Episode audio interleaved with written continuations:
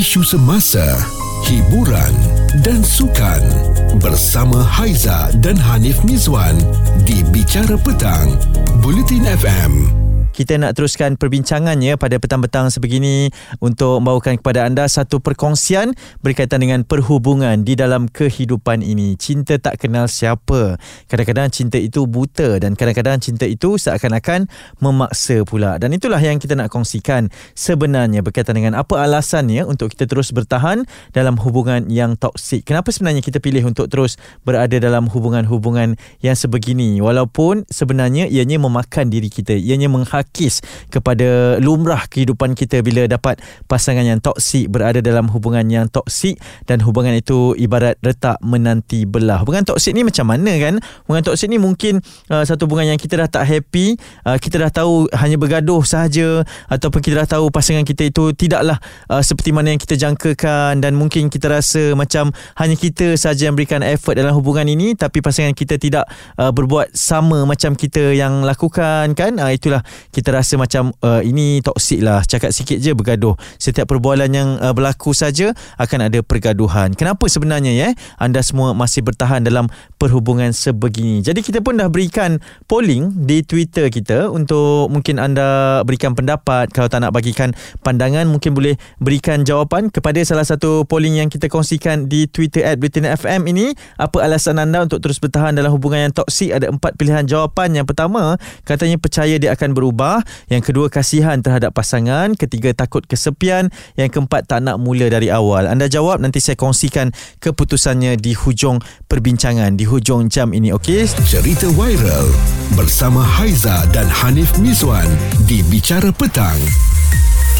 Bulletin FM. Kita masih lagi nak berbicara dengan anda semua berkaitan dengan apa yang membuatkan kita ni masih bertahan di dalam satu hubungan walaupun kita tahu hubungan itu tidak memberi faedah dan manfaat kepada kita eh. Kita namakan ianya sebagai toxic relationship ataupun hubungan yang toksik kan. Dan rata-rata ramai yang meluahkan rasa yang mungkin berkongsi secara anonymousnya, secara tanpa identiti kan yang berkongsi sebenarnya dalam satu perhubungan ini hanya dia saja yang beria, dia saja yang buat semua benda tidak memberikan apa-apa manfaat kepada beliau tetapi masih lagi kekal dalam hubungan tersebut atas dan juga sebab banyak faktor lah kan. Dan kita nak bacakan antara komen-komen yang kita dapatkan dalam perkongsian di media sosial ini.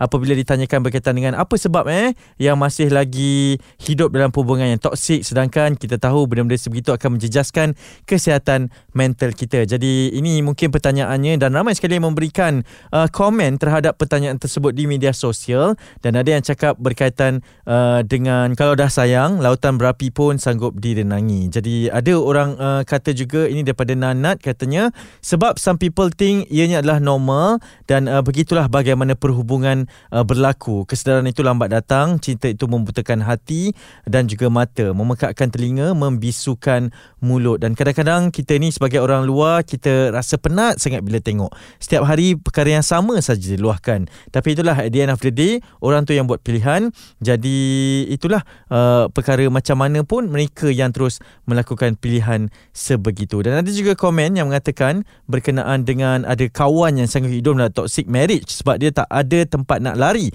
Fikir anak-anak kerja tak ada jadi terpaksa hadap dan kita yang kawan-kawan ni puas pujuk beritahu yang kita akan bantu tapi dia kata tak apalah dia lagi rela untuk berada dalam hubungan sebegini asalkan masa depan dia dan anak-anak terjamin. Tapi bila dia mengadu kena pukul, anak kena pukul kita yang kawan-kawan ni hanya mampu diam sajalah sebab tuan badan sendiri yang tak nak menolong uh, berkenaan dengan keadaan semasa pada ketika itu. Itu antara perkongsian yang saya bacakan di media sosial. Ini Haiza dan Hanif Mizwan di Bicara Petang Bulletin FM. Bagaimana agaknya ya bila kita berada dalam satu perhubungan yang boleh buat kita rasa macam down sangat, yang boleh buat kita rasa macam tak selesa, kita nak keluar daripada zon tersebut tapi kita tak boleh, kita bertahan. Dan itulah yang kita bincangkan pada petang ini, apa alasan ataupun apa sebabnya untuk kita masih lagi kekal dalam hubungan yang uh, berada dalam keadaan toxic ini, toxic relationship yang kita panggil sebegitu. Dan itu yang kita kongsikan di polling kami di Twitter, apa alasan anda untuk terus bertahan bertahan dalam hubungan yang toksik kita berikan empat pilihan jawapan. Pertama percaya dia akan berubah. Kemudian pilihan berikutnya kasihan terhadap pasangan. Seterusnya kita tak nak keluar daripada hubungan tersebut. Kita takut kesepian. Dan terakhir adalah tak nak mula dari awal. Dan itu yang saya nak kongsikan berkaitan dengan lumrah berkaitan dengan perhubungan toksik ini. Uh, di mana kalau anda mengalami lima tanda berkaitan dengan uh, hubungan yang anda lalui ketika ini ini adalah perhubungan yang toksik. Yang pertama berasa tidak bahagia. Jika hubungan itu tidak dapat memberikan semangat atau sokongan yang diperlukan, ia juga boleh disebabkan oleh masalah dalam berkomunikasi serta tidak memahami antara satu sama lain. Dan uh, tanda kedua adalah terlalu dikongkong di dalam satu hubungan dan kalau anda berasa dalam hubungan tersebut anda ini sentiasa berfikiran negatif, itu maksudnya hubungan toksik lah kan? Dan seterusnya, kalau anda tak suka dengan hubungan sehala sahaja, uh, ini bermaksud uh, anda hanya bertepuk sebelah tangan dan orang pasangan anda itu uh, hanya mengambil kesempatan sahaja uh, itu hubungan toksik. Dan tanda terakhir adalah gangguan emosi. Ini sangat penting eh untuk kita acknowledge untuk kita tahu. Sebab kadang-kadang dengan adanya dalam hubungan yang toksik ini kita sering merasa sedih marah atau kecewa ketika berkomunikasi maupun menghabiskan masa bersama. Itu antara tanda-tandanya yang boleh menjejaskan kepada kesihatan yang boleh menjejaskan kepada tahap tubuh badan kita. Yang itu akan saya kongsikan nanti. Bicara petang bersama Haiza dan Hanif Miswan di Bulletin FM. apa sebab agaknya anda kekal bertahan dalam hubungan yang toksik ini? Uh, mungkin ada faktor-faktornya juga. Kenapa mengapa? Dan itulah yang kita bincangkan. Dan kita ada Farah. Farah mungkin uh, nak kongsikan pengalaman ataupun ada pandangan Farah? Uh, pengalaman. hmm, apa apa yang berlaku yang awak lalui Farah? Saya dah berkahwin. okey Uh, uh, hubungan tu sebelum bercinta taklah toksik. Mm-mm. Tapi lepas lepas kahwin orang kata baru nampak belang kan. Ah, Okey. Tapi kita terimalah baik buruk dia macam tu. Mm-mm. Uh, tapi lepas dah ada anak seorang uh, apa panggil macam konflik tu macam makin menjadilah macam tu uh, apa uh, kenapa saya masih lagi bertahan ikut kan dah dah dah bawa dah bawa surat dah oh dah dah sampai tahap kononnya uh, nak nak nak ke arah lain lah ya ya betul Mm-mm. tapi uh-uh. Uh, tapi bukan sebab anak Kalau ikutkan anak kecil lagi Bagi saya pemikiran saya Biar waktu anak kecil ni Dia tak kenal lagi ya, Macam gitulah Bagi pemikiran saya Saya tak tahu lah pandangan orang lain kan Okey. Orang macam Aku Uh-uh. pula fikir tu kan Uh-uh. Tapi tu bagi saya lah Apa panggil Bukan sebab anak Saya fikir sebab Macam mana Saya tak sampai hati. Saya tak sampai hati. Lepas tu saya rasa macam um, Tak Saya rasa macam Saya ni Mungkin ni balasan. Mungkin ni kifarah Dosa-dosa saya yang lama. So saya hadap je. Ah, Macam gitu. Wow. Lah So saya rasa macam gitu. Sebab apa kita ni korang baik kan? Kita Mm-mm. pun banyak juga Dosa lampau kita Macam tu. So hmm. Marah tu mengadu-ngadu kat mak je lah. Mengadu kat mak je Macam gitu. Lepas tu ha, Biasalah orang tu mesti kata Sabar Sabar Mm-mm. Tapi hakikatnya saya tu Dah dah sampai ah Kalau dah ini Ini je lah Settle je lah Tak payah nak Tak payah tunggu lama-lama lagi Mm-mm. Kan hati kita pun dah tak ada kan ah, Mm-mm. Macam gitu So Dia uh, Toksik sebab apa jenis yang lelaki uh, Bila kita Nampak salah dia Okey. Tapi sebabkan dia ada Suara lelaki yang sangat kuat Sangat Sangat betul So dia pandai pusing belikkan Nampak macam kita yang salah balik Oh. ah Macam tu Hmm. Ah, Dah berapa lama saya- Farah awak awak uh, memendam rasa Awak- sebegini?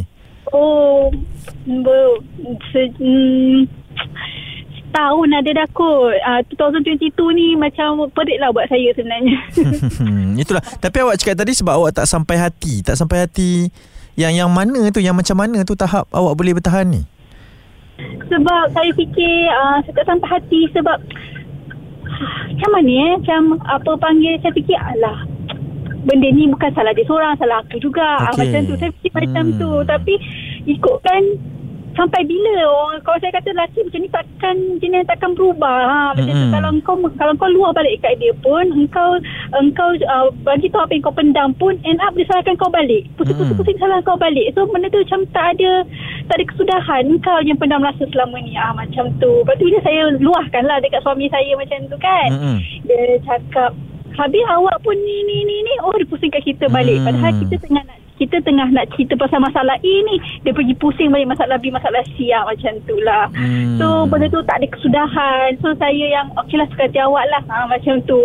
Benda tu bagi saya tak tak orang panggil dia tak elok untuk perhubungan lah. Sebab apa hanya satu pihak yang saya tak saya dia baik mungkin saya pun ada buat salah mungkin dia pun banyak pendam dengan saya. Tapi masalah tak nak dia, dia tak nak bagi tahu apa masalah yang dekat saya ke apa dia Hmm. kata ah, ah, saya pun pendam ah, dia kata macam gitu ah. Okey. jadi jadi jadi luar lah dia kata macam itu janganlah pendam-pendam kita kan dah kahwin lah macam gitulah Hmm.